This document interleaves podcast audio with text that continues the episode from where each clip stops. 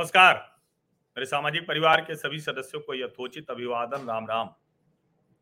देश में जो कुछ हो रहा है ना, ये इस पर अगर तुरंत प्रभाव से रोक नहीं लगाई गई तो आप यकीन मानिए कि इस देश का वो बुरा हाल ये जिहादी ताकतें कर देंगी, जिसकी कल्पना भी नहीं की जा सकती।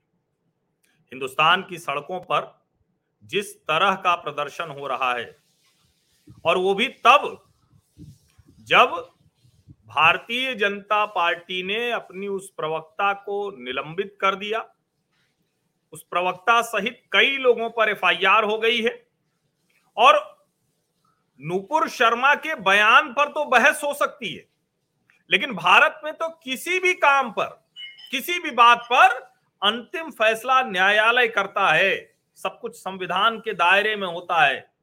भारत के जो राष्ट्र निर्माता, नायक, संविधान निर्माता, वो बहुत साफ़ तरीके से कहे गए थे। बहुत साफ़ तरीके से संविधान की हदें तय कर दी थी, दायरे तय कर दिए थे कि आखिर इस देश में कैसे विवादों का निपटारा होगा। लेकिन जुमे की नमाज़ होती है, मस्जिद से मुसलमान लड़के निकलते हैं और पत्थर चलाने लगते हैं। इसी देश के मुसलमान हैं जिन्होंने स्वतंत्रता से लेकर और आज तक देश की सीमा से लेकर देश के भीतर तक इस देश को मज़बूत बनाए रखने में अपने खून पसीने को सब समर्पित कर दिया। लेकिन इसी देश में ये लोग हैं जो जुमे की नमाज़ पर मुसलमान लड़कों के हाथ में पत्थर दे दे रहे हैं। और आप सोचिए, कितनी बेशर्मी से, कितनी जाहिलियत के साथ ये सब हो रहा है। कर्नाटक में एक सड़क पर नूपुर शर्मा को प्रतीकात्मक तौर पर टांग दिया गया। तो क्या हम ये तय माने कि कोई संविधान, कोई कानून, कोई लोकतंत्र, कोई सरकार, कोई पुलिस प्रशासन कुछ काम नहीं करेगा? और आज नहीं तो कल हम नूपुर शर्मा के साथ कोई उसकी जान पर एक तरह से कहें कि बहुत खतरनाक तरीके से उस तरफ़ बढ़ रहा है मामला। ये आशंका भी डराती है, लेकिन हम डरने के लिए इसलिए नहीं है कि कोई कुछ कर नहीं सकता है।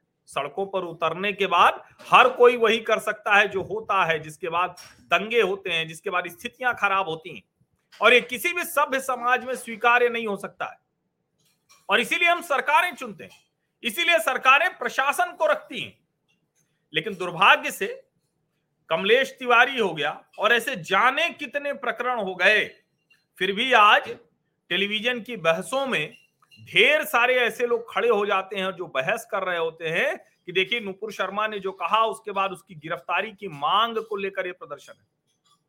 अभी मैं दोपहर से खबरें देख रहा हूँ, मेरे पास ढेर सारे वीडियो आए हैं, बहुत से वीडियो आए हैं मतलब इतने वीडियोज़ हैं, मैंने उनको सोचा कि चलाऊं, फिर मैंने कहा कि उन वीडियोज़ को चलाने से क्या होगा? ये कोई नए वीडियो तो है नहीं। हर दूसरे चौथे तो आते हैं।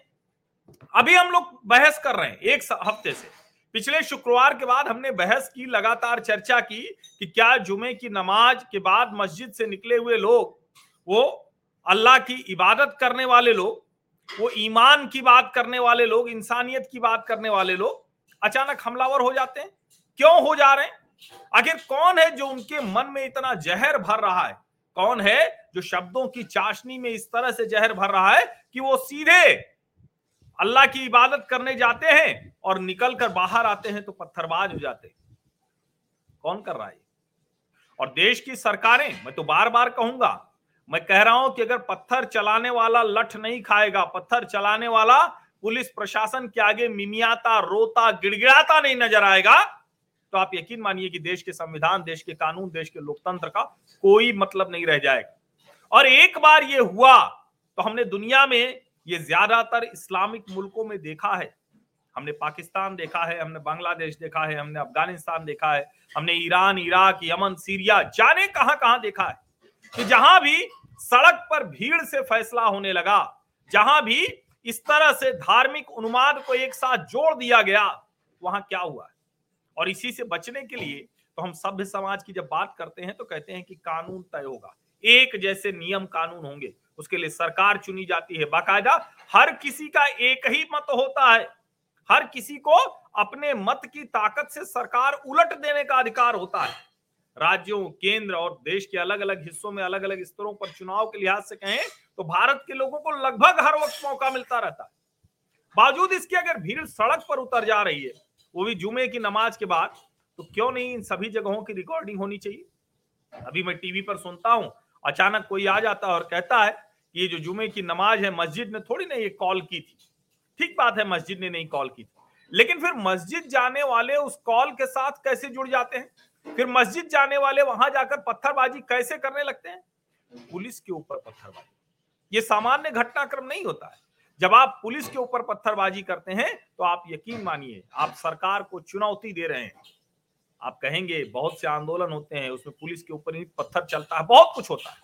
लेकिन इस तरह से धार्मिक अनुमाद में अगर पुलिस प्रशासन के ऊपर, सरकारों के ऊपर सवालिया निशान लगने लगे तो आप समझ लीजिए कि क्या हो सकता है।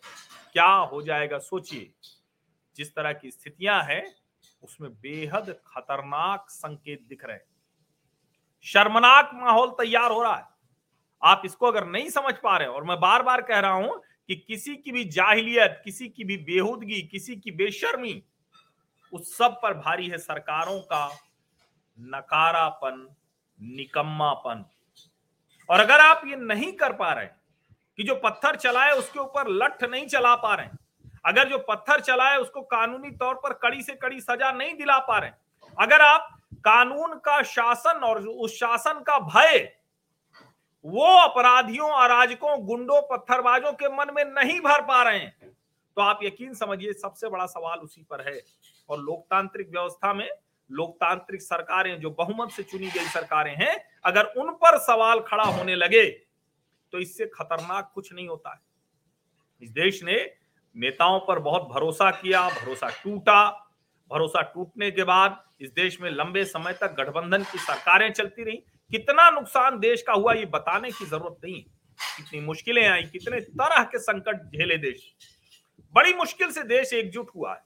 बड़ी मुश्किल से देश को भरोसा भरोसा है कि हमने जो सरकार चुनी है, वो मज़बूत सरकार है, वो किसी को भी सड़क पर अराजकता, गुंडागर्दी नहीं करने देगी।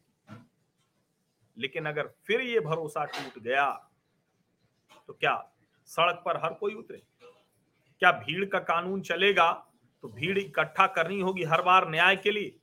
क्या भीड़ इकट्ठा करनी होगी किसी की गुंडागर्दी रोकने के लिए? क्या भीड़ इकट्ठा करनी होगी किसी को ये समझाने के लिए कि देखो, ऐसा नहीं है। वही काम हर कोई कर सकता है। लेकिन कहा जाता है ना कि जाहिलियत दिमाग में नहीं भरी होनी चाहिए बद दिमागी नहीं आनी चाहिए। लेकिन ये सब तय कराने का, ये सब किसी को कहते हैं ना कि उसको, ये डर बने कि सरकार है, कानून है, इस सब के लिए ही लोकतंत्र में सरकार चुनी जाती है। संविधान के दायरे में कानून को काम करना चाहिए। मैं फिर से कहूँगा कि सरकारों के चेत जाने का समय है ये। अगर पत्थरबाजों से, गुंडों से इस तरह से पुलिस को बचना पड़े और वो रोते हुए अपने अधिकारियों को फ़ोन करे कि पत्थर चल रहा है, पत्थरबाजी में मैं फंस गया हूँ, अतिरिक्त पुलिस फोर्स भेज दीजिए। तो ये वो पुलिस कर्मी नहीं रो रहा है। ये लोकतंत्र और संविधान की आत्मा रो रही है। और अगर ये हो रहा है तो किसी भी जो कुर्सी पर बैठा हुआ व्यक्ति है, उसका नैतिक अधिकार कमज़ोर हो जाता है। ये बहुत महत्वपूर्ण बात है, इसको समझिए। और मैं फिर से कह रहा हूँ कि पत्थर चलाएँगे तो लट खाएँगे और क्या।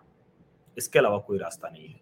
कानून के दायरे में ऐसे पत्थरबाजों को, गुंडों को उनकी सही जगह दिखाने के लिए ही हम सरकारें चुनते हैं। आप सभी लोगों का बहुत बहुत धन्यवाद इस चर्चा में शामिल होने के लिए।